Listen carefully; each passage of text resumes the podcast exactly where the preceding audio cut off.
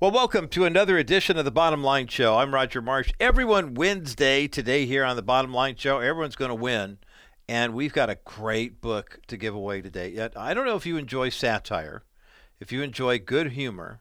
Um, I know I do. Uh, there's something about uh, th- there's truth in humor. I mean, the, the beautiful thing about tr- uh, satire is if we do it right, if it is done properly, it isn't gratuitous it isn't condescending. It isn't really hurtful. It's just sometimes it's painfully obvious. I mean, we if you grew up, I mean, I'm 62, and if you grew up in um, the United States watching the late night talk show hosts, the Johnny Carsons, the Jack Paars, the Steve Allens. I mean, I'm going way, way back.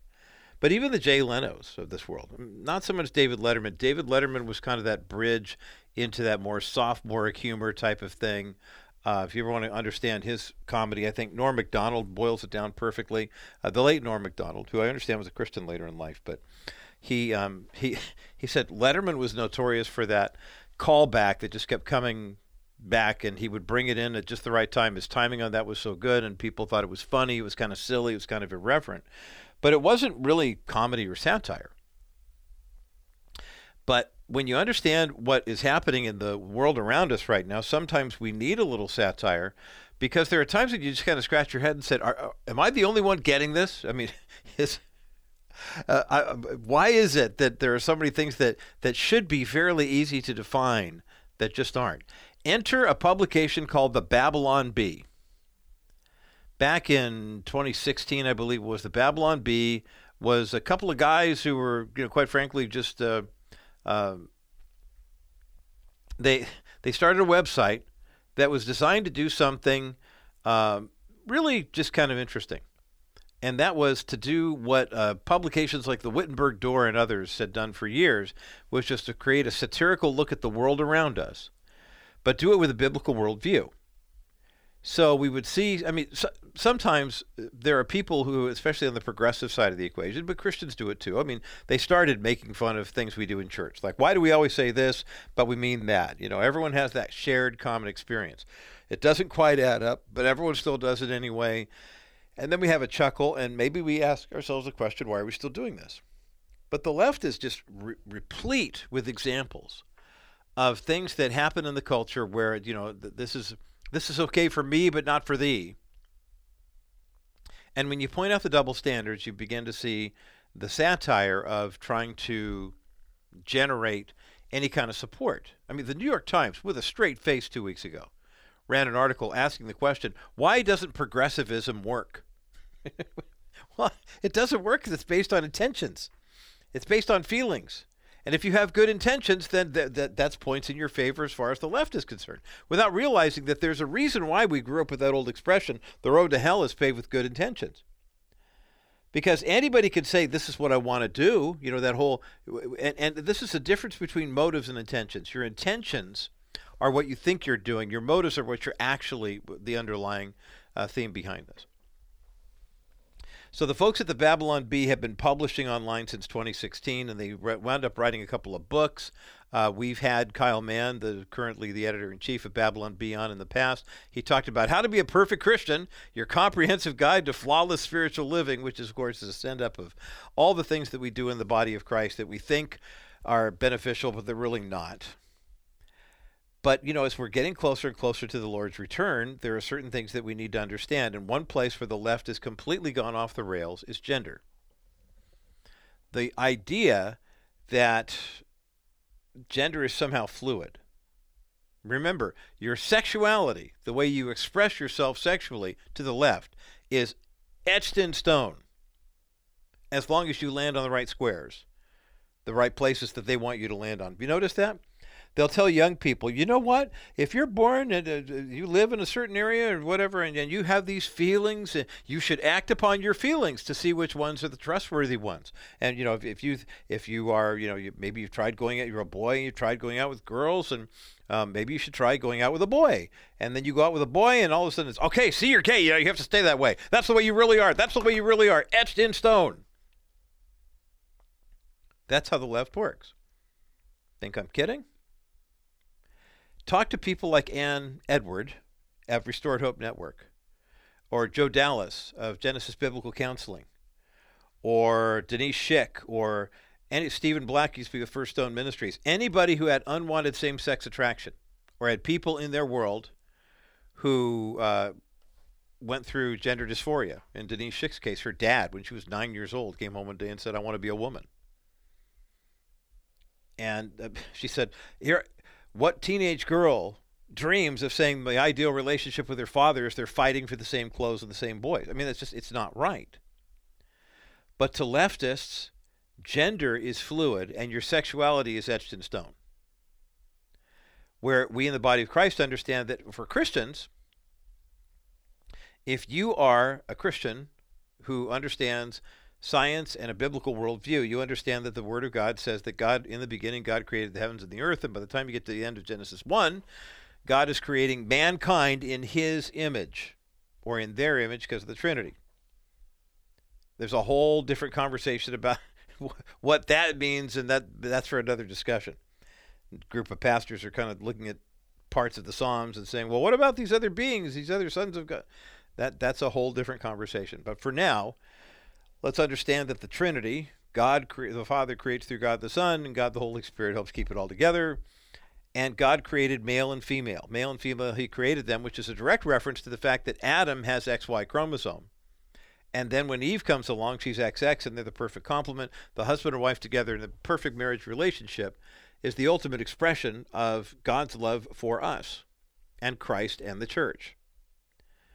But to the left, there are 73 different genders, but then there's you know, homosexuality, where you see a lot of men acting like women and women acting like men. But again, if you look at the standard, you look at a guy who is more effeminate and say that's an effeminate man. Again, two genders, masculine and feminine. Or maybe you see a woman who's a little more masculine and you say that's a more masculine woman. But again, those are the two genders. There really aren't any differences. Well, sometimes when you're trying to explain these differences to people, they just don't get it. So, one of the better ways, perhaps, or maybe one of the more effective ways to communicate that is to um, use a little humor and use a little satire. And so, from the satirical minds of the Babylon Bee, their latest edition, the brand new publication that just came out a couple weeks ago, is called The Babylon Bee Guide to Gender. The subtitle is The Comprehensive Handbook to Men and Women and Millions of New Genders That We Just Made Up. There's a link for the book up at thebottomlineshow.com. Now, having a little bit of fun with that, but understanding, of course, that you're going to read this and you're going to look at, well, you're going to look at this from a whole different dimension because at the core of the conversation, there are a, a huge swath of Americans who are mistaken, badly mistaken. That when it comes to uh, gender dysphoria, they try to give into it and acknowledge and uphold people who have this gender dysphoria instead of lovingly, lovingly coming alongside and saying, you know, I mean, there, there's a there's a gracious and gentle and respectful way to say you're wrong. But what leftists do, and the reason why the New York Times article was so interesting, how come progressivism doesn't work? It doesn't work because it's filled with lies. If there were truth in progressivism, everybody would be more progressive. But the, the lie of progressivism is that we can reinvent things to be we could take structural things that are that are foundational in our world and we can blow them up. We can mold them and shape them to any way we want to, and then we can take things that are kind of transitional and transactional and make them etched in stone using the example of gender, for example. Um, when they talk about gender being fluid and people who you know have sexual preferences that being etched in stone, ask yourself this question: When you were younger and you were attracted to a member of the opposite sex, are you still attracted to that person or that kind of person that way? Chances are you aren't. Your first crush didn't set the tone for everything for you. That part was kind of fluid. You know, if you're a guy, what kind of girls do you like? If you're a girl, what kind of guys do you like? That's kind of fluid. What isn't fluid is the way you were made, either male or female, and that you are attracted to the opposite sex because God made us that way. That's hardwired into us. We're not naturally wired to be attracted to members of the same sex. If we are attracted to members of the same sex sexually, something happened. something moved you in a different direction, a different dimension.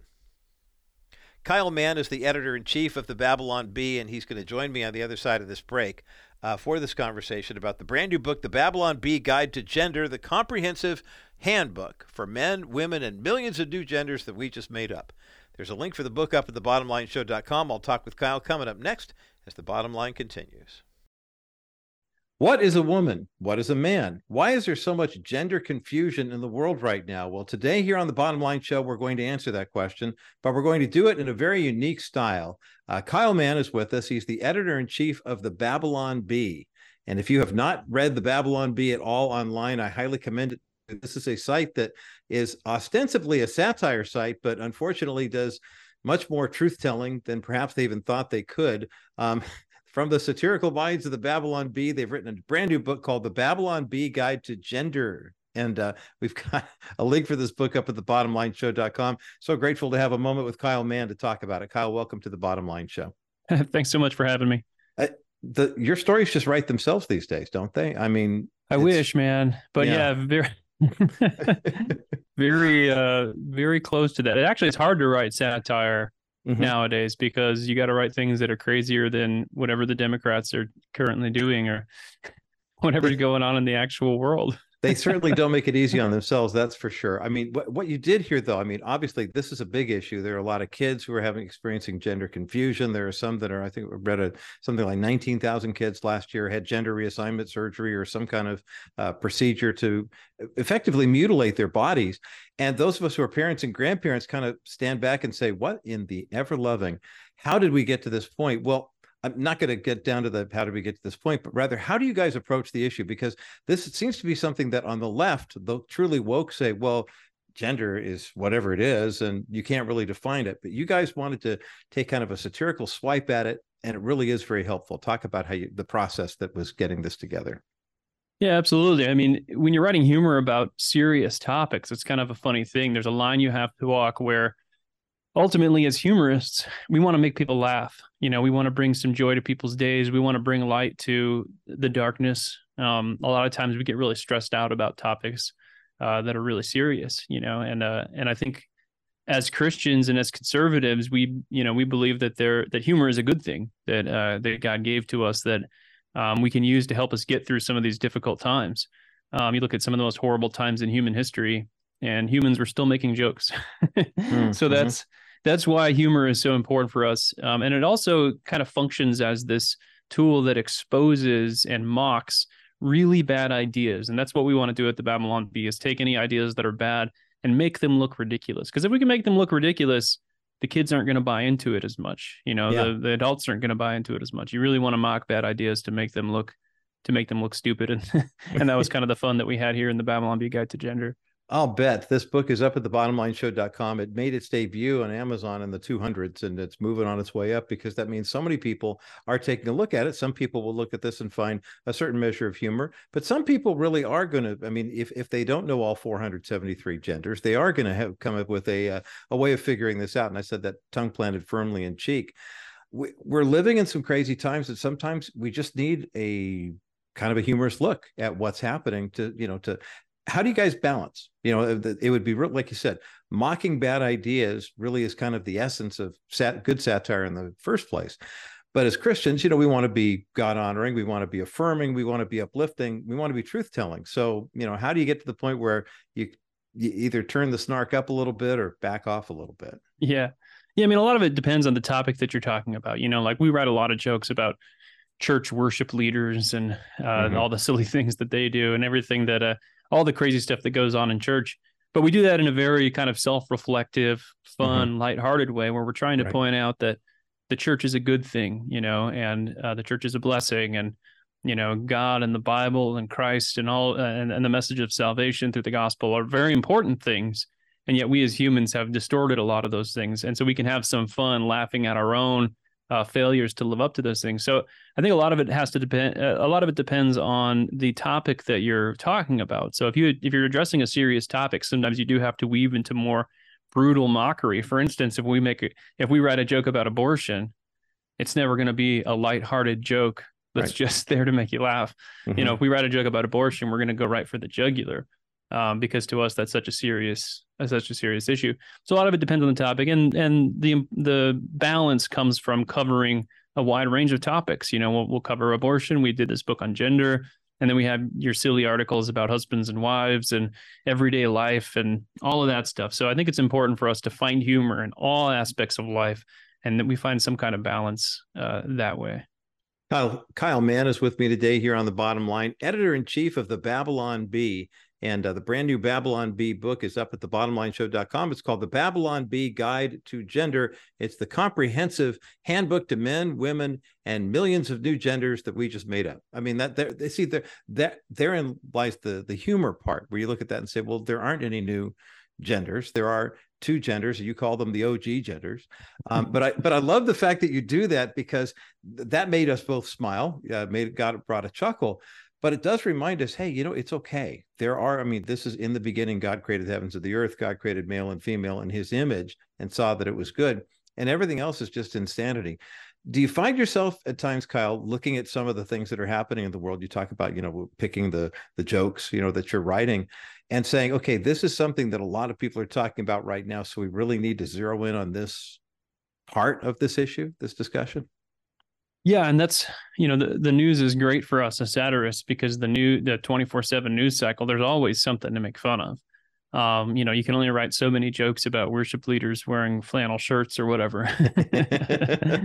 but every new day brings brings new jokes for us to laugh at. But I think it's important for the Christian because I think it's important for us to see um, the things that the world is getting super stressed out about, like World War Three is about to happen, or mm-hmm. you know, the Western civilization is about to collapse and us as Christians can say, hey, we believe in the God who's in charge of history.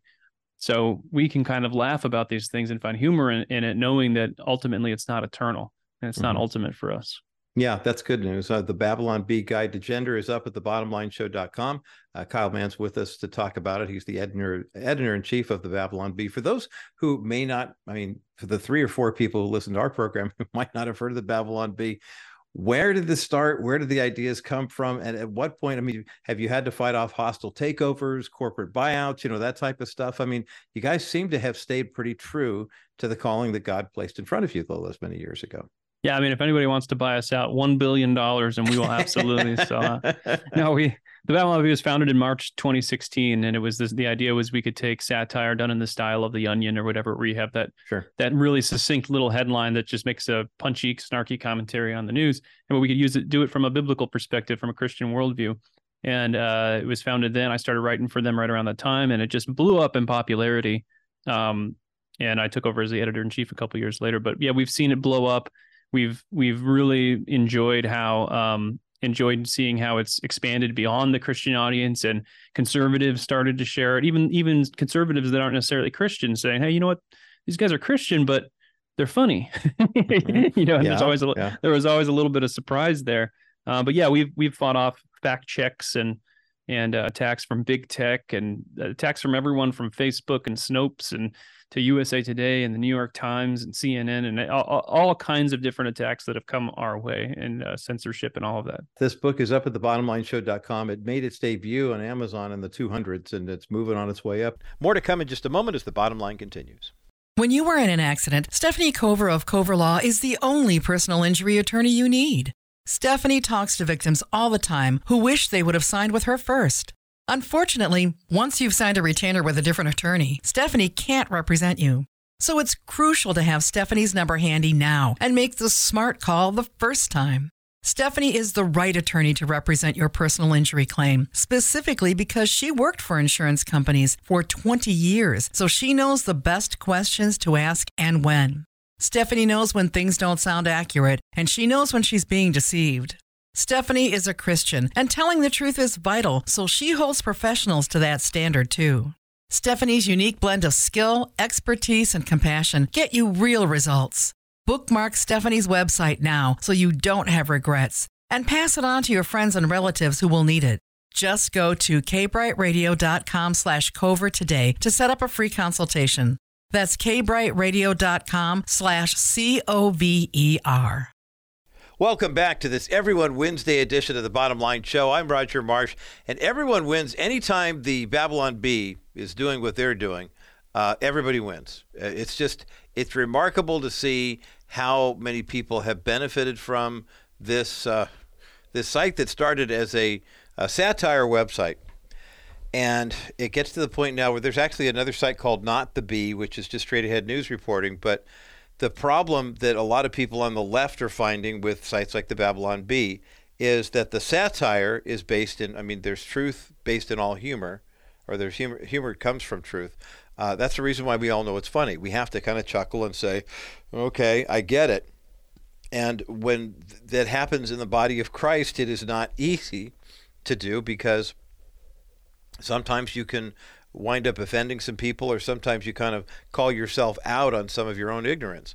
When the Babylon Bee launched in 2016, I found it refreshing because the number of people who were benefiting from this type of uh, you know teaching, if you will, uh, was it was staggering. I mean, just it was so very very popular. I remember being a college student and reading a publication called the Wittenberg Door, which was kind of interesting because I think the the thought was that these collegiates who were putting this uh, uh, website together uh, did so in the same way that uh, you know the thought was well just like Martin Luther had those 95 theses he nailed them to the door at the church at Wittenberg um, we're going to be that same you know uh, clarion wake up call if you will to the church.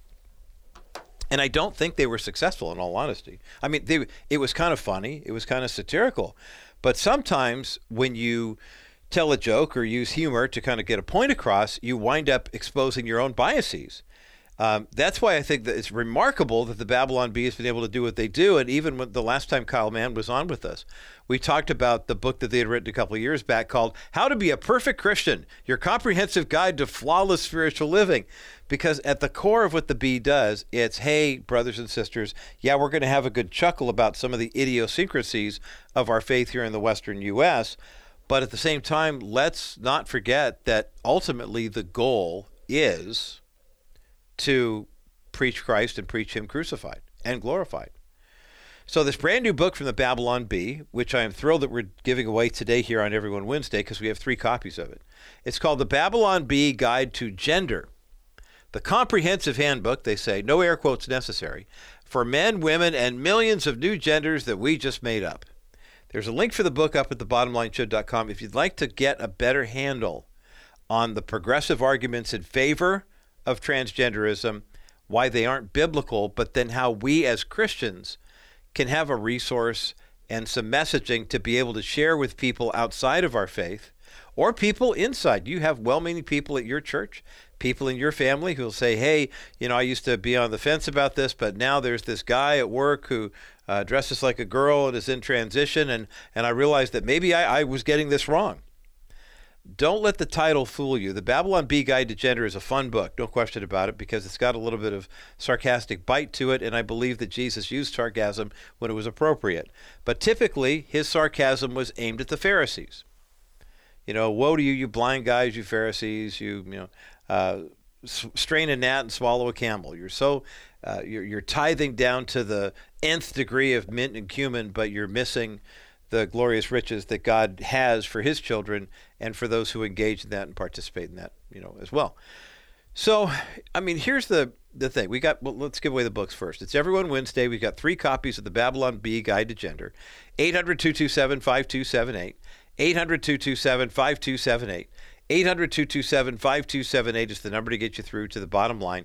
If this whole conversation about gender dysphoria has got to be a bit much for you, this book is a bit of a respite because it will give you a chance to kind of shake your head and say, oh my goodness. But it also brings up some points about how we in the body of Christ can do the most effective job possible in sharing the good news of the gospel. And the good news is, if you've ever met somebody who had gender dysphoria, and I've met a few, uh, it, just in, even in the past few years, who wrestled with the identity that they thought they might have been born in the wrong body. That they might be, you know, uh, my body and my birth certificate says male, but I sure feel like a female or the other way around. One of the most compassionate things we can do is to love that person where they are, but love them enough not to leave them in that condition because we believe, according to Scripture, that God did not create people with that kind of confusion. We believe that God did not create people to live in that state of chaos. but we can lovingly and graciously come alongside people who are wrestling with this as opposed to loudly and bullhornedly do so. I, I, I really firmly believe that. There's, quite frankly, I believe more strength in showing up at an abortion clinic, for example, and offering to pray with people and getting to know the people who work there and getting to know the people who have been coming, who might be repeat customers, rather than screaming at them and holding up signs that say, you're a killer and blah, blah, blah. I mean, how did God woo and win you into the kingdom? It certainly wasn't by saying, Hey, Roger, your sin's despicable. It's disgusting. Your righteousness is like filthy rags. Get your butt over here now and give your heart to me because otherwise you're going to hell. And yet, you know what's interesting about that?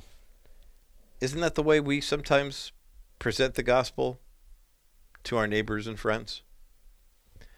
Let's be firm in faith, but let's let the good news be good. Uh, the Babylon Bee Guide to Gender is our giveaway today here on Everyone Wednesday. 800 227 5278. 800 227 5278. 800 227 5278 is the number to get you through to the bottom line. On the other side of this break, uh, we're going to hear from more from my conversation with Kyle Mann, the editor in chief of the Babylon Bee. It's coming up next as the bottom line continues.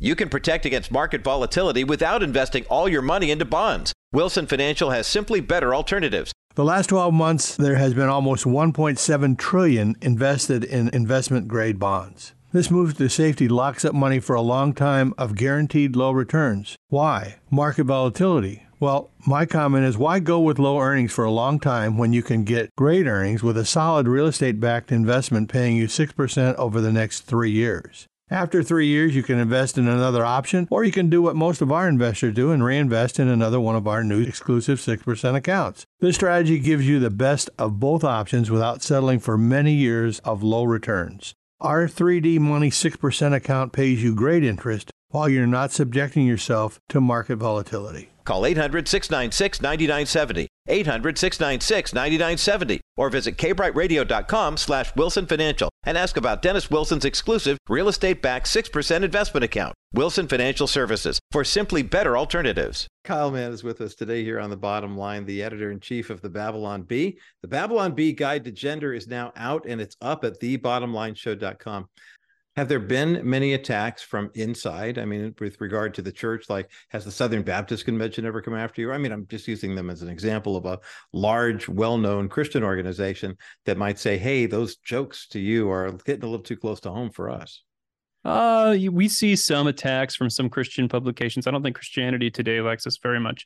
Um, they don't. They don't like themselves very much. Yeah, so I mean, I am not, not surprised. Yeah, I guess not. But uh, yeah, there's there's definitely been some pushback from like mainline evangelicals all the way over to far left uh, progressive Christians that right from the beginning, the progressive Christian wing of Twitter was very upset with us, you know, and they were sharing the church jokes. And then we would do one about abortion and they're like, wait a minute, these guys are bigots, you know, so we saw that pretty early on. Oh my goodness. The Babylon Bee Guide to Gender is very, I think it's very helpful. Obviously there's, there's satire. That's the heart of what they do.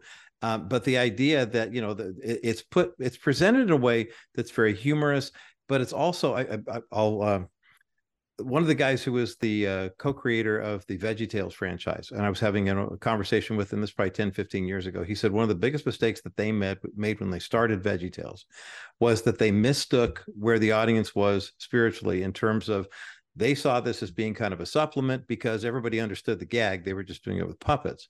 And he said, we didn't realize we were becoming like the main course for a lot of people. are you? Are, and that was, he goes, that was not the point at all. We are not, you know, this is, this is not Sesame Street where you're learning how to speak English. I mean, this is, you know, the idea was you knew all these stories. And so we could have a little fun with them with vegetables and it would be no big deal. Do you, hear from people? I mean, are, are are you becoming? Are you concerned at all that somebody might say, "Oh yeah, I don't really go to church because I read the Babylon Bee." yeah, I'm here to today to announce the Church of the Babylon Bee, and I am the head. No, I, uh, I uh, my hope is that what satire can do is it can really help cut away a lot of the traditions that have built up over the years that um, are extra biblical, you know, that aren't fo- uh, founded on the Word of God um, and we can make fun of those things and have some lighthearted fun with some of the silly things we do in church. But that way, we kind of instill this endearing feeling towards the church, and we push people in that direction. Like I, you know, we're, we're, sharing we're sharing jokes on Twitter that are um, featuring Bible characters and and Bible accounts that a lot of people in our audience have never heard of before. You know, mm-hmm. and I mm-hmm. always think that's cool that we're reaching some people with that message. Um, but yeah, if anybody's reading the Babylon Bee instead of going to church, I would say they should probably uh, go to church. But I go to church just to get material for the Babylon Bee mm. personally. Yeah, well, and I'm sure you find lots of it. Um, I, I, I do appreciate the fact that part of this book includes our good friend Kevin Sorbo, who's been a regular on the Bottom Line Show. Did you put this in and say, "Hey, Kevin, what do you think?" Where do you get a quote like that from somebody like that, especially with the long, wavy hair Hercules version of Kevin Sorbo that makes his appearance in this book? Yeah, we emailed him, and you know, Kevin, he's a he's a boisterous personality. You know, we're like, "Hey, uh, you want to endorse our book?" He's like, I don't even need to read it. Just I'll praise whatever you guys put out. or no, Kevin, we need you to read the book. You know, we yeah, sent it to uh, him, and then uh, and then we got the quote back. So oh, I love that. That's that's fun. Have, uh, what what kind of a celebrity following do you have? I mean, let, us drop some names here. Who are who are some of the people who really do like the Babylon Bee that we would go, yeah, that makes sense. I could see where they work because I'm always looking for the surprise. You know, who is the person that uh, you know does Michael Youssef like the Babylon Bee or something like that? I mean, who are who are the celebrity pastors that really are in your corner? Yeah, we we get a little bit of that, like when we when we post an article that's uh, making fun of kind of like a niche Christian celebrity, and then mm-hmm. you get that. I mean, I say niche, but to the wider world, it's a little bit of a niche. But um, for us, it's like, wow, this person commented on our article. We we did an article about Keith and Kristen Getty, mm-hmm. um, you know, making fun of their songwriting or something, and then they wrote a song uh, based on the article and oh, released I it. Love it you know, we were like, what? And for me, that was like, that was the top of the world. I think Jeremy Camp commented on our article about him, you know. Uh-huh. So there's that kind of stuff that always, very early on in the Babylon Bee's life, we did a joke about Left Behind mm-hmm. um, that the uh, thrift stores were no longer accepting donations of Left Behind books because there's too many of them in the thrift stores. And Jerry B. Jenkins commented on the article. Oh wow! Oh how fun! so how we, fun. we, always see those are fun moments for us. Well, I guess the Babylon Bee Guide to the Chosen will be coming up uh, sometime soon. We make fun of those guys too, and we you know we'll get messages from uh, from Dallas, you know, saying, "Hey guys, stop making fun of me." And it's all, all in good fun. That's great. Uh, Kyle Mann is with us today here on the bottom line, the editor in chief of the Babylon Bee. The Babylon Bee Guide to Gender is now out and it's up at thebottomlineshow.com. A couple minutes left in our conversation, Kyle. What what is your? I mean, obviously, when you write something, whether it's for the site, whether it's a book, and you've got so many great books, we'll link all those up as well you uh you obviously have a goal in mind it's to have some fun obviously to make a small profit but what were your hope what were you hoping to accomplish in you know pushing the needle on the conversation here? Who were you trying to reach specifically? The babylon bee guides and a lot of the the visual babylon bee books we do like our best of collection and all that you know th- there's an element where you're you're not really targeting people who are going to who are like reading scholarly books and like I want to sit down and learn more about the topic of gender. So I'm going to read this right, right. this book that has all these colorful stick figures in it. Sure. Um, a lot of it is, uh, you know, we'll we'll hear that people will buy it, buy one of our Babylon Bee guides, and they'll toss it on the coffee table, you know, and then friends come over and start flipping through it, and and then it becomes a, a talking point in the conversation, you know, and uh, and that's always fun to hear when people are doing that. I think when we released our Babylon Bee guide to wokeness, Sean McDowell told us that he used it in his class. he used it to teach his college students about wokeness in one of their worldview courses, you know, and it's like, what? We're just making jokes. But there's some truth to when you're doing parody and you're doing satire, you are mm-hmm. pointing at a truth, you know. So I think, I think, you know, it's primarily targeted at Babylon Bee readers and Babylon Bee, Babylon Bee uh, fans to uh, to help us laugh at these ideas. But it does help you start to think more deeply about these things. And hopefully because the jokes are lighthearted and there's a lot of fun pictures and stick figures and all that, yeah. you'll get some uh, you'll get some people that maybe are undecided on this issue to read some of this stuff too. Well, if you can get Sean McDowell to the battle, I mean, he's pretty, he's a pretty serious. Guy. Kyle Mann, chief of the Babylon Bee, the brand new book Babylon Bee Guide to Gender is up at thebottomlineshow.com. Two thumbs way up. Bottom Line Show. Uh, we love Babylon Bee. Does. This is a very helpful resource. It's fun, but I mentioned like the the, like the great late night comedians. I can't speak for the the new guys who are on TV because the, the older ones had a lot more truth and a lot you know reality based on it wasn't spun. Do you ever get the the impression that people are saying, "Oh, these guys are right wing nut jobs," and to dismiss them out of hand, or do you have more of a appeal with regard to people of different value sets who think, yeah, that's funny? When I talk to people personally one on one, I get a lot of um, the people that disagree with us, you know, liberals, atheists, um, you know, people on the left, and they're that laugh at the jokes, you know, and people I know personally as friends that I disagree with enjoy the Babylon Bee, and uh, maybe they don't love the jokes that are targeted at them all the time, you know, but they kind of see what we're doing. That there's this semi-balanced thing that's making fun of everyday life as well as politics and and bringing some religion to it and being light lighthearted and self-deprecating. Um, so we do see we do see that we do see people like that. Obviously, there's people like in the entertainment industry that would never associate themselves with us because their whole career would be over. right. you right, know, right. so there's probably a lot of closeted Babylon Bee fans out there that just aren't allowed to say it.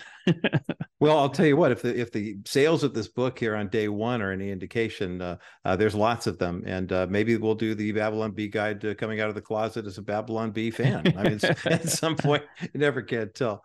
Kyle Mann, it's been a pleasure to get spend some time with you. I know it's a busy time with the release of the book and everything, but God's richest blessings to you and your team as you continue to advance the good news and the truth of the kingdom in the ways that God has called you to do it. This is your lane, and you guys run a great race, and we support you all the way. The Babylon Bee Guide to Gender is up at the thebottomlineshow.com. Kyle Mann, welcome and thank you for being with us today here on the Bottom Line Show. Thank you so much. What a great resource, a powerful one at that. And I commend Kyle Mann and his team for doing the due diligence to write stuff that is really funny. I mean, it's true, actual satire and yet to point out to us in the body of Christ the idiosyncrasies, the inconsistencies of what the church has to deal with in the world, but then also provide some powerful and helpful solutions for that as well. Again, the book is called The Babylon Bee Guide to Gender. You know that's going to go sideways, isn't it? Uh, the Babylon Bee Guide to Gender, uh, the comprehensive handbook to men, women, and millions of new genders that we just made up. There's a link for the book up at the thebottomlineshow.com. It's Everyone Wednesday, and we have not one, not two, but three copies of the Babylon Bee Guide to Gender to give away. Give Crystal a call now at 800 227 5278. 800 227 5278. 800 227 5278 is the number to get you through to the bottom line. Again, three copies of this outstanding resource to share. 800 227 5278. 800 227 5278. 800 227 5278, the number to get you through to the bottom line. On the other side of this break, we're going to do a little analysis, balance, and clarity with regard to an issue that if you try to use the talking points of the media and the major political parties, you're bound to get it wrong because there's no way to get it right based on the little bitty sliver of information that they give you. The issue of immigration is a big one. And in the United States of America in particular, we have a very difficult time getting immigration right. However, there is good news.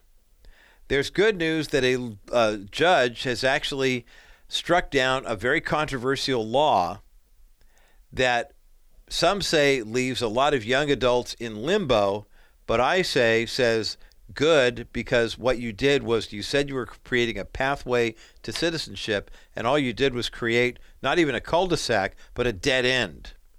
Yeah, we're talking about DACA and why a revised DACA program has been struck down. And, well, should we as Christians enter into the fray in this conversation? I say yes. And I'll tell you why coming up next as the bottom line continues. Well, we have some good news from our friends at Preborn, and that is that we have a match in place that you got to take advantage of right now. I call it the 15 by the 15th campaign. Uh, an anonymous listener uh, who listens to the Bottom Line Show here in Southern California has put up a match for Preborn. Uh, he, this listener has donated $15,000, which is the cost of one uh, ultrasound machine in a preborn clinic and said, Hey, I'll put this up as a match. Let's get other bottom line listeners involved to make donations, large or small. And once we get to another 15,000, then we can give the whole amount to preborn and get two uh, ultrasound machines in preborn clinics here in Southern California. So what do you say? We're a couple hundred dollars in on this match. I know there's a bottom line listener right now who can make a $500 or a $1,000 donation, maybe even a $2,500, knowing that it's A, tax deductible, and B, going to be matched dollar for dollar to get another ultrasound machine in that will save babies' lives. Call 833-850-BABY, 833-850-2229, or you can make a donation online. It's really easy when you go to kbrightradio.com or you can go to my website, rogermarsh.com, and click on the preborn banner there. Let's save lives through preborn. $15,000 by the 15th of October. We can do this.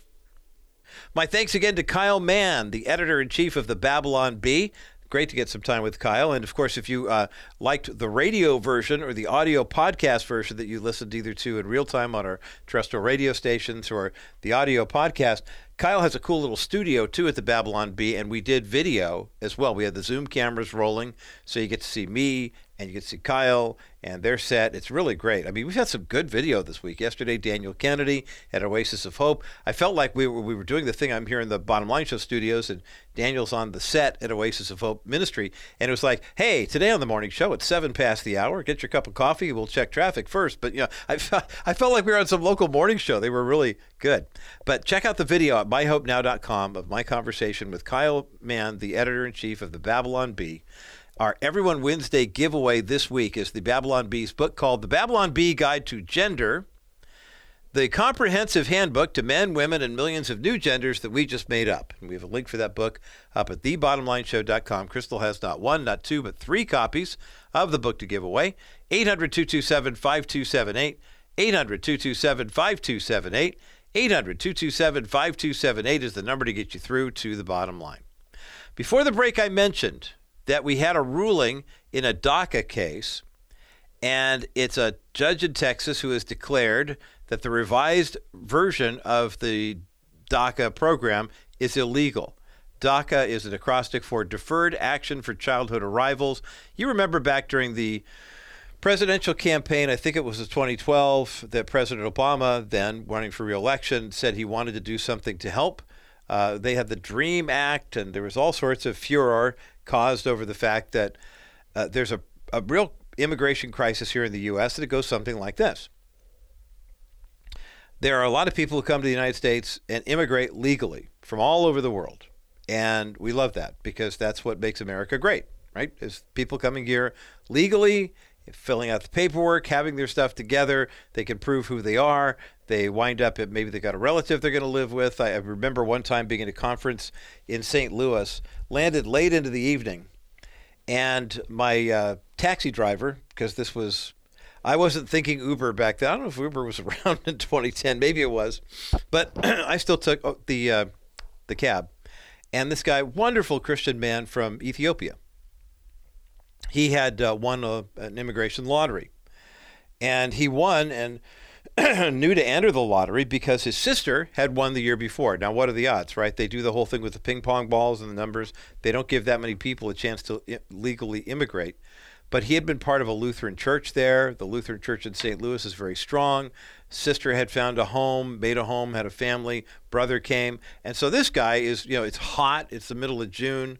It's uh, you know summertime. St. Louis heat is not pretty, and this guy is just—he's the happiest man you've ever met because he loved being in the United States. Now, he had been in the United States long enough to go through the green card visa program and then to eventually become a naturalized citizen. But he had to go through some hoops to get there. You may, like I, look at the immigration situation and look at it and say, "This is cr- this is crazy." It doesn't. It almost makes as much sense as the gender dysphoria. Here's what I mean by that a couple of million people immigrate to the United States from Central and South America legally every year. And another million or so show up here illegally.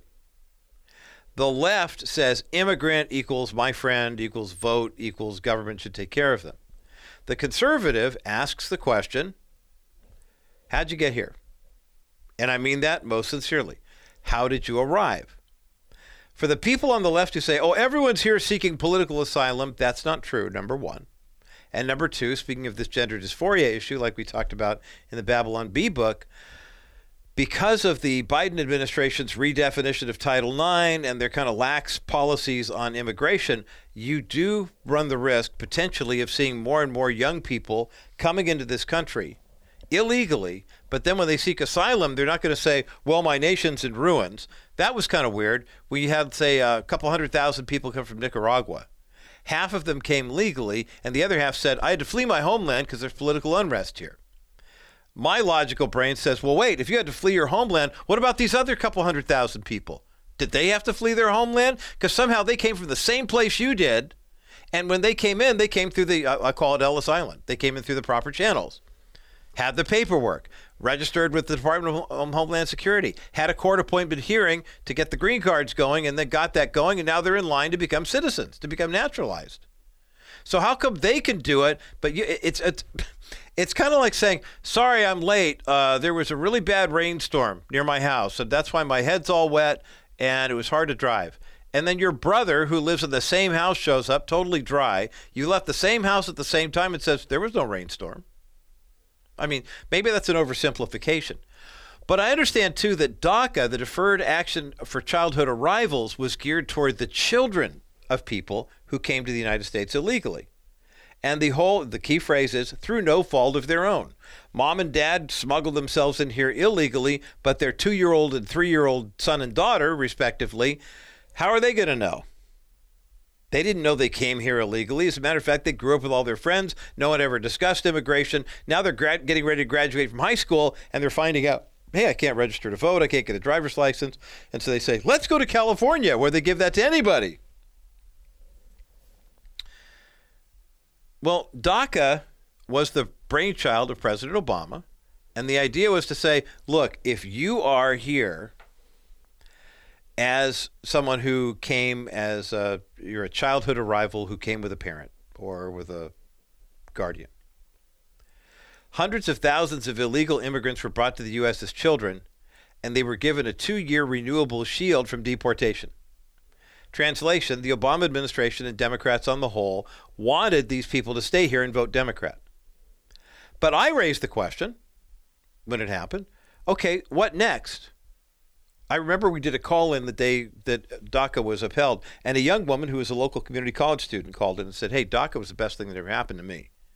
I've been kind of skirting back and forth in the shadows. I didn't know where, if I signed up for something to get this kind of protection or whatever, if it was going to wind up with me, the threat is you're going to get sent home, you're going to get deported, you're going to be kicked out of the country, you're going to jail. DACA basically said if you came here with your mom and dad, you can stay here will give you a two year renewable. They called it a shield from deportation and go live your best life. I mean, one of the guys who qualified as a DACA wound up becoming student body president at UC Berkeley for crying out loud. A lot of college graduates, high school graduates, you know, hardworking people. This is not the, oh, well, it's another drain on the welfare state type of thing.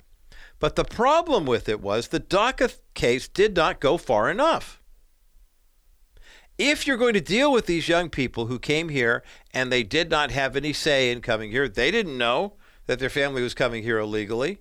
What are you going to do with and for them? Well, all you have to do is say pathway to citizenship. And the right, the fundamental right, goes, Oh, that's asylum. We can't do that. We can't afford that. We're bursting at the seams right now. And then the leftists say, You call yourself a Christian and you don't want these poor, innocent children, et cetera, et cetera. Well, everybody knows that nobody's that way. I saw a comedian the other day. It was uh, Jeff Kinley liked this on his uh, Instagram reel, and I, it just made me laugh. It was a guy who says, "Okay, yeah, I believe in conspiracy theories because you expect the government, who's in charge of 330 million people, to never lie to you?" And then he looked at the audience. He goes, "I'm a father. I have one son, and I lie to him all the time." I mean, you know that that's kind of the issue. But what DACA basically told everybody was, "Hey, if you came here illegally because your parents brought you here when you were two and three, Every two years, you could re sign up, and we promise not to send you home. But it doesn't put you on a pathway to citizenship.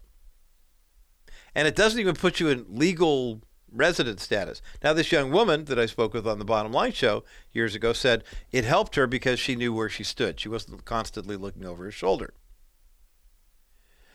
But when the president passed DACA in 2012, he bypassed Congress. So, nine Republican led states have asked the court to phase out the program over the next two years. And then they said the Biden administration's revised version is, quote, substantively unlawful for the same reasons that the Obama was. Around 800,000 individuals are believed to be recipients of DACA. Two thirds of those enrolled in the program are between the ages of 21 and 30. They've lived and worked in the U.S. for most of their lives, even though they entered the country illegally, though they didn't know. The plaintiff states in this case are concerned that having the DACAs still here, the dreamers, if they will, will include hundreds of millions of dollars for health care, hundreds of millions of dollars for immigration, and then they show up here illegally, but they can stay here without any sort of real legal status. Um, in 2021, a judge appointed this case, Andrew Hanen, took a look at this initially and said, I'm going to rule against it. Now, here in 2023, he affirmed it. So, what's a Christian response to the DACA case getting thrown out? We'll take a look at that coming up next as the bottom line continues. Welcome back to this Everyone Wednesday edition of the Bottom Line Show. I'm Roger Marsh. You've got a couple moments left to get your call in for the um, the giveaway of the book, The Babylon Bee Guide to Gender. And my thanks again to Kyle Mann, the editor in chief of The Babylon Bee, for joining me for the past half hour to talk about the idiosyncrasies of the gender dysphoria debate. Not one, not two, but three copies to give away at 800 227 5278.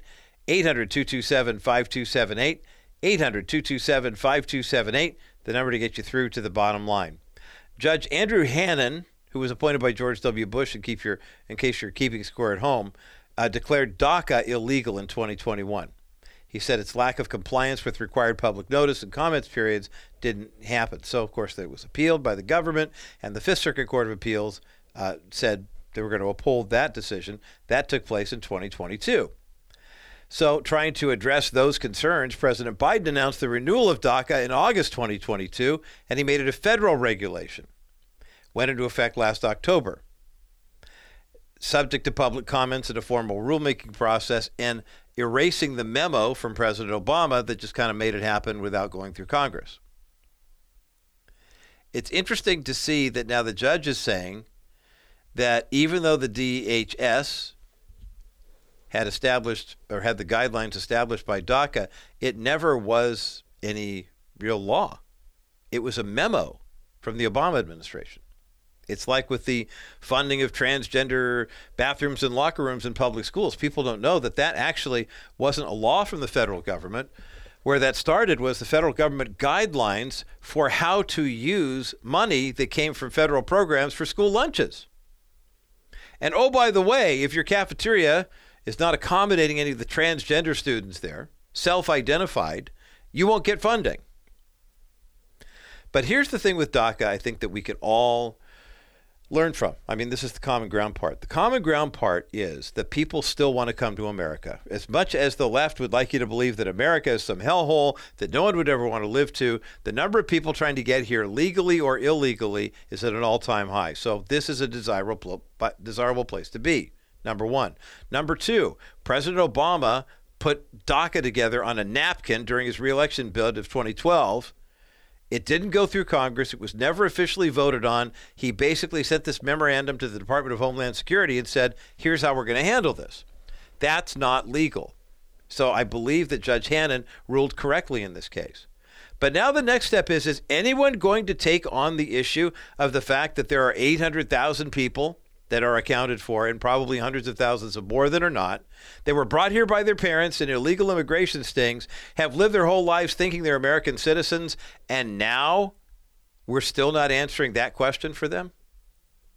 Once you give your heart to Jesus Christ, you become a citizen of heaven. Full stop. You're a resident of earth until you won't be but you know exactly where your citizenship actually lies. We owe it to the citizens and the residents of the United States of America to be more clear as to let them know where they stand or don't and how they can improve their status if they so choose.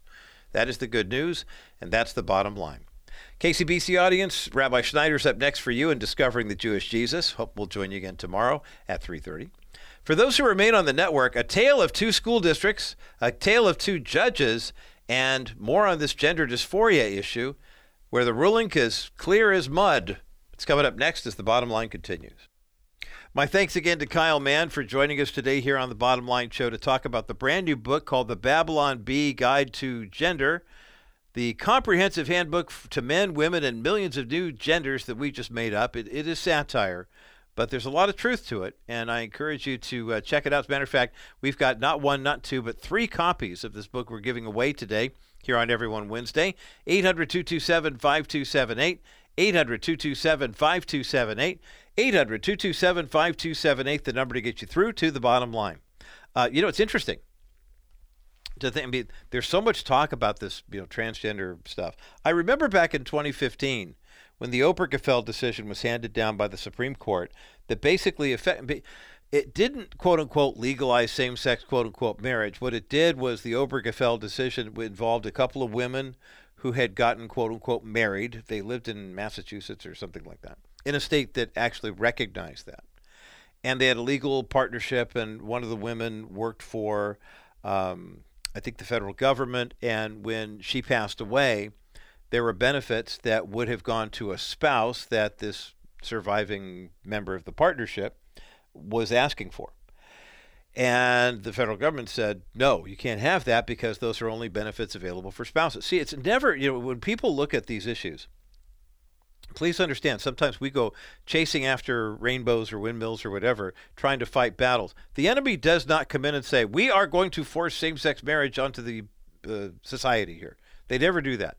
They look for a way to say, if we rule this way on this case, that then opens the door for um, the legalization of this or the recognition of this legally. Now, understand that on 24th of June 2022, the Supreme Court actually ruled in another controversial issue of that, of course, being abortion. And the Dobbs versus Jackson case out of Mississippi, which ironically didn't really go that far in terms of banning abortions um, post first trimester. That was about it. 15 week abortion ban. Most people who are pro life would say wouldn't want a 15 week. I've talked to a number of people who are pro abortion who say, look, you should, I mean, why not make abortion legal in the moment when someone finds out at you eight weeks or whatever, when they find out they're pregnant, you got a window of two weeks to make your decision, and that's it. I mean, these are people who support abortion who are saying we would ban it after the first trimester, which is technically 13 weeks.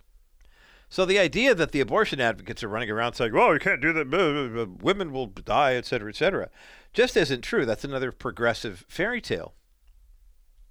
But I remember when the Obergefell decision was handed down, and basically Obergefell was declared the winner, and so she was able to get the benefits that her uh, long-term companion had been receiving from the government, and that's what the Supreme Court then used to usher in uh, legalizing same-sex marriage. Remember that the reason why the Dobbs versus Jackson case led to the overturning of Roe versus Wade and people started to panic is there is no federal law requiring abortion be legal in all 50 states. That's a states issue. 25 American states plus the District of Columbia have legalized abortion in some way, shape, or form.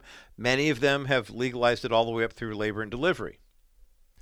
But Roe versus Wade was the Supreme Court ruling that the left used to not pass any legislation. So that's why they're going in all out on these. Uh, you know, they, uh, you watch next year during the election, President Biden will try to do everything he can to sign a bill that legalizes abortion on a federal level. But when it, I, the question then in 2015 was, what next? What's going to happen next? And I remember very somewhat naively saying, well, I guess now it's transgender time. The Obama administration had been laying all sorts of uh, minefields and booby traps with regard to that and uh, whether or not that was going to be an issue. And sure enough, here we are eight years later. Everyone's talking about it. And it's not just school districts, but that's where the war is being fought and that's where the battles are being fought. And so it's interesting. Our friends at the Liberty Counsel have a couple of different cases in the People's Republic of California that kind of underscore what's going on. Basically, the short version of what's happening with these gender dysphoria cases and transgenderism among public school students is that stu- uh, public school teachers have been instructed by their districts, by their unions, to start incorporating more LGBTQ friendly curricula into the curriculum and inc- really put a heavy dose of transgenderism. The left has figured out that if you talk about it enough, if you show image of it or not, if you have hot TV shows on Netflix that all the kids are watching, um, that that you know have at least one transgender character on it, some girl who decides she wants to be a boy or some boy who wants to be a girl, um, then then basically the more you push this, the more you can influence kids, and the studies are bearing it out. The vast majority of children now who are pursuing transgenderism are doing so because of social media influence and not because of some hormonal imbalance. We know there are people who are born with chromosomal issues that uh, sometimes it's a genitalia issue. It's extremely rare when that kind of stuff happens, but that does in fact happen, and oftentimes progressives try to hide behind that. But they're making a full court press to try to get kids who have been considering whether or not they want to, I don't know, go under the knife, as it were. It, a lot of it is just happening because of peer pressure. The statistic I read the other day in 2018, there were 4,000 kids who had some kind of gender reassignment surgery, basically mutilating their bodies to try to look like the other gender. The following year, that had increased by 400%. It was almost 20,000 kids, nearly 500%, who'd had some kind of surgery. And more and more school districts are doing what they can, ostensibly, to quote unquote, help these families. Kid says, I think I'm transgender. So what do they do? Well, the left is always doing this. Let's protect the children at home. Let's keep them from those evil parents who don't know, they don't want anything for their children as far as good and goodness. What they want is uh, they, they want to harm these poor transgender children. If you have seen the number of pieces of legislation that have been enacted here in the People's Republic of California with regard to uh, uh, the sinister laws that have been passed of late. I remember we were working with a group called Camp Allendale years ago. This is a group that takes kids in foster care and gives them a meaningful camp experience. And I remember talking to the director, Matt Pritchett of Camp Allendale. We were talking about a bill that had passed in California that said if a child is in foster care, they have kind of a uh, uh, what's the word I'm looking for? A, no conversion therapy uh, allotment for kids who are in foster care who think they might be transgender. And Matt blew a gasket. He said, You've got to be kidding me. I said, What do you mean? He said, I'll tell you what I mean. Do you know how high the incidences of gender dysphoria are among kids in foster care? Do you know how many kids are sexually abused so badly that that's why they wind up in foster care? And now you're telling me that a kid who's been abused since age six, seven, eight, nine, who's got major gender dysphoria, and is being told, well, if you feel like you know you're a girl, you should be a girl, and now you're telling the foster parents they can't counsel that kid against those feelings. They can't tell them, hey, if you don't want those feelings, we can help you get counseling. We're just telling them they're sentenced to that and the foster parents have no say, and the adoptive parents have no say, and if the biological parents get their act together and can get back in the kids' lives, they don't have any say?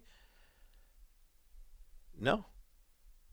It's amazing to me to see how many people find themselves in this predicament of not realizing that the laws go a certain way and the place where the kids spend almost all of their hours waking hours when they're not at home which is school is the place where the kids are just getting hammered with this indoctrination guidance counselors lgbt pride months you're eight hours a day at school and now they want to pass laws that make it impossible for parents to know if a kid. There was a woman who went to the Chino Valley School Board a month or so ago and said, My daughter was transitioned. She now identifies as a boy. The district did this, and I had no idea. There was a young girl in school in Florida, I, I use her example often, a sixth grader, who thought she was a boy. She was identifying as a boy. The reason she did was because she liked to hang out with the guys at her school and play video games and ride skateboards. and one of her girlfriends said, You ever thought you might be a guy? And she goes, well, I don't know, maybe I am. I should go talk to my guidance counselor. So she went to school, sixth grader. Her parents were strict Catholic, and she was afraid if I brought this home to them, they would never know. Then she goes in and gets eight months of one on one counseling with a gay counselor whose office is a shrine to all things LGBTQ activism. And the counselor says, "Oh, I'll start referring to you by, as but with male. We'll come up with a guy's name for you. What guy's name do you want? I'll call you by that." This girl is going in and getting indoctrinated by this woman whom she trusts, calling her, "Hey, bro, how's it going, dude?" and that type of stuff.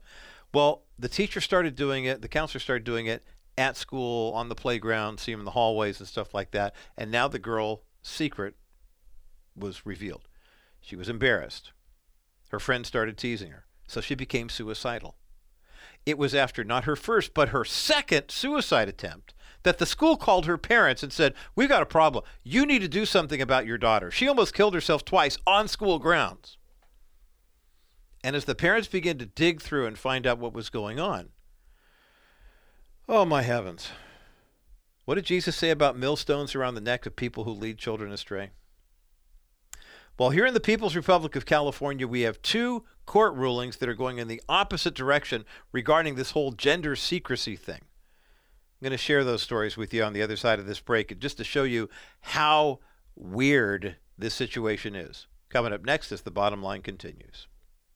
You can protect against market volatility without investing all your money into bonds. Wilson Financial has simply better alternatives. The last 12 months, there has been almost 1.7 trillion invested in investment grade bonds. This move to safety locks up money for a long time of guaranteed low returns. Why? Market volatility. Well, my comment is why go with low earnings for a long time when you can get great earnings with a solid real estate backed investment paying you 6% over the next three years? After three years, you can invest in another option, or you can do what most of our investors do and reinvest in another one of our new exclusive 6% accounts. This strategy gives you the best of both options without settling for many years of low returns. Our 3D Money 6% account pays you great interest while you're not subjecting yourself to market volatility. Call 800 696 9970. 800 696 9970 or visit kbrightradio.com slash wilson financial and ask about dennis wilson's exclusive real estate backed 6% investment account wilson financial services for simply better alternatives Welcome back to this Everyone Wednesday edition of the Bottom Line Show. I'm Roger Marsh. The uh, conversation I had earlier with Kyle Mann, the editor in chief of the Babylon Bee, uh, got me thinking. The book, by the way, is called The Babylon Bee Guide to Gender comprehensive handbook for men, women, and millions of new gener- genders, rather, we just made up.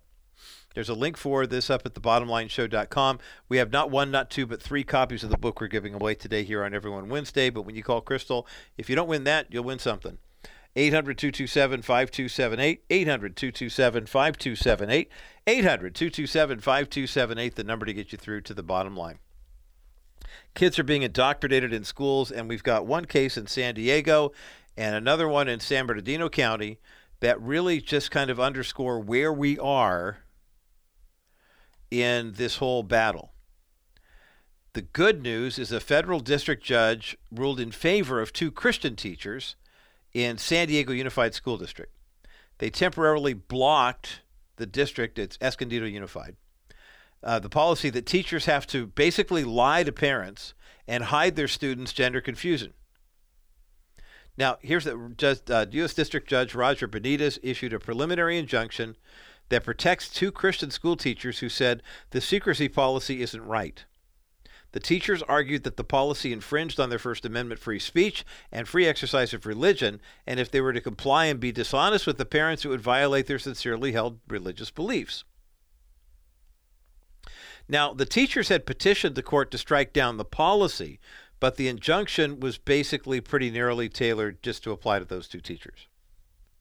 But the judge did, in fact, say that the secrecy policy appears to undermine constitutional rights, calling it I mean, he's only ruling in favor of these two teachers, but he called this a trifecta of harm. Here's a quote from Judge Roger Benitez in the Escondido Unified case. Quote, It harms the child who needs parental guidance and possibly mental health interventions to determine if the incongruence is organic or whether it's a result of bullying, peer pressure, or a fleeting impulse. Oh my goodness, thank you, Judge Benitez.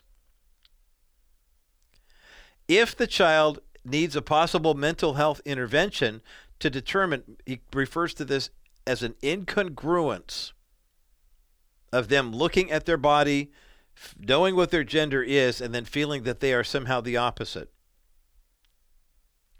But he said whether this is a result of bullying, maybe a sexual assault, maybe it's peer pressure, or maybe, just maybe, a fleeting impulse. There was a study that was done about 15 years ago, and I'm sure the attitudes have changed since then. But the question was with regard to kids who identified as they were same sex attracted or possibly even transgender. And the, t- the statistic was something like of kids who had a same sex attraction when they were in high school, 8th, ninth, 10th grade, 94% of them, quote unquote, got over it.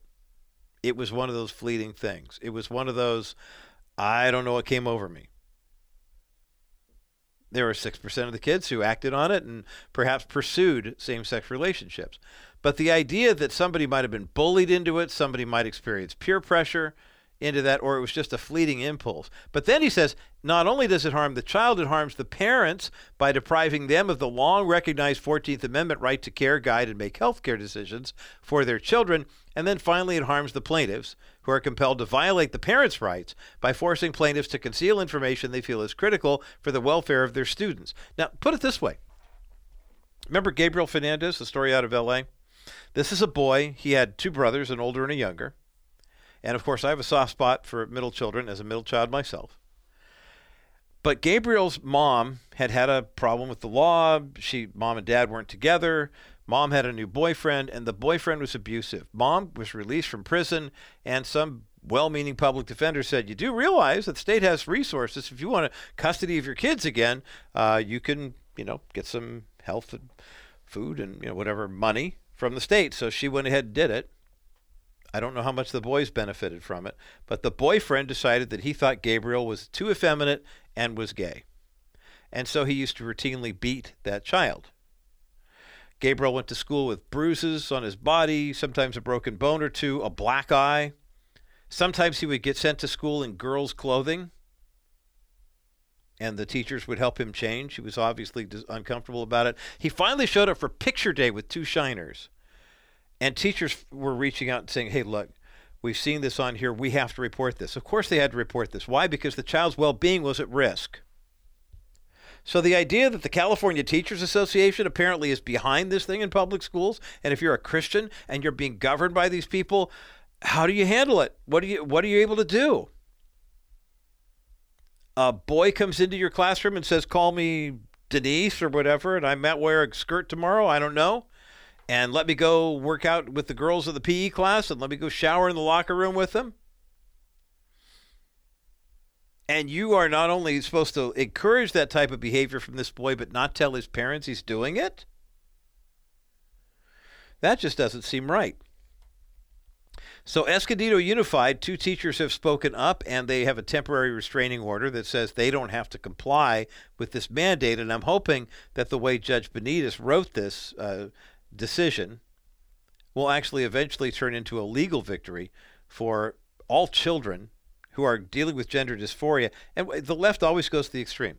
Well, you know what's going to happen? They're going to commit suicide. They all commit suicide. Everybody commits suicide if they're if they're if they're in uh, this kind of situation. The number of kids who face gender dysphoria do rival those of ordinary high school kids going through just adolescence in terms of thoughts of suicide. But if you check the number of kids who actually go through with it, and then check the number of people who wind up committing suicide after gender reassignment surgery, it's a whole different ballgame. So when the left says a woman who can't get an abortion is going to die because she's not getting health care, they're lying. And when the, the left says a child who has gender dysphoria and wants to be identified as transgender and is not allowed to is also going to die, that. Mm, Chances are there are more things at play than just the fact that they couldn't change their gender. Now, while there was a victory in Escondido Unified School District, you hop up the freeway a piece, and Chino Valley Unified School District, San Bernardino Superior Court, which is a state court, has blocked a new policy of notifying parents if students wish to be known by a different gender or to change their pronouns. So why did Escondido get a win and Chino Valley did not get a win? Well, that remains to be seen. The court stated that the school district already had leeway to keep parents informed about their children, so they didn't need this new policy. The lawsuit, by the way, in Chino Valley was from the California Attorney General. He says that this is a forced outing policy. So Stop me if you've heard this one before. I was just backing on this poor guy a couple days ago. Here he is again. If the child says, I want to live as a transgender student on school with 2,000 other kids around, that's okay. But if the child is being forced to notify his or her parents that he wants to change gender identity, that's a forced outing. You see the double standard there with the progressives? Why would one be any worse for the other? Well, you know, Roger, what if there's a boyfriend at home with the mom's who's living with this guy and he might wind up uh, beating the kid up because of whatever? Did it ever occur to anybody in the left that maybe part of the reason why this child is experiencing gender dysphoria is because of that situation in the first place? And that coming around is not going to help out? Uh, there are six other California school districts that have now enacted a policy similar to Chino Valley uh, Temecula, Murrieta, Rocklin, Dry Creek Unified District, uh, Anderson Union High School, and good old Orange Unified. Yeah, my mom taught in Orange Unified for 26 years. And they have a policy that says remember, we talked about it a couple weeks ago. If a child identifies as transgender, parents must be notified. But how widespread is this? How many policies with regard to gender related behavior are doing this secrecy policy and keeping parents in the dark? When you find out, you'll be shocked. That's coming up next as the bottom line continues. Preborn is saving lives by doing what the left doesn't want you to know about. Progressives don't want you to know that a baby, once conceived in the womb, is a human being. And the proof that we have is four dimensional ultrasound technology that you can get for free at Preborn. The reason Preborn can offer these ultrasound appointments is because people like you make donations and uh, they're tax deductible and they provide not only the necessary appointments for the expected moms but also making large donations that will provide ultrasound machines for each of these organizations as well.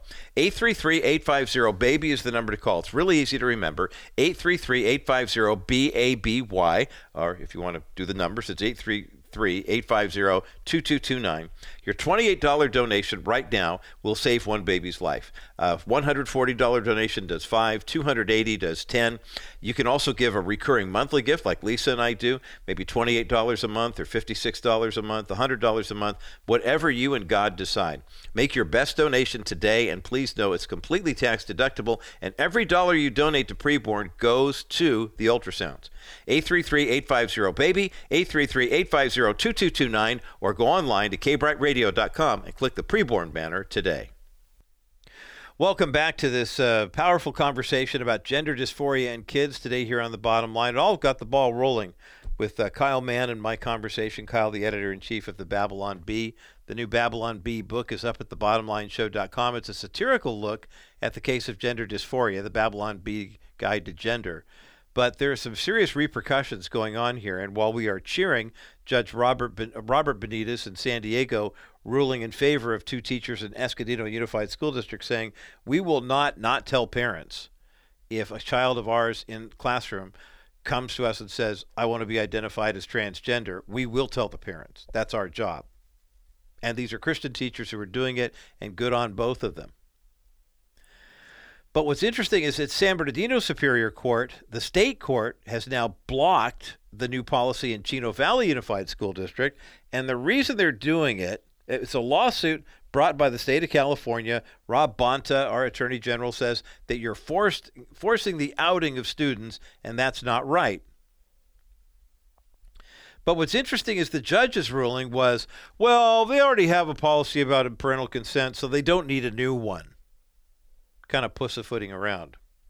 Here's the what the court wrote. Without the policy, schools could still disclose a student's gender identity to their parents even without the student's consent if there was a compelling need to protect the student's well-being. Conversely, forcing disclosure risks breaching the duty of care CVCUSD owes to its students. In other words, we don't want to get sued. But how common is this practice of gender secrecy when it comes to kids? There's a group called Parents Defending Education.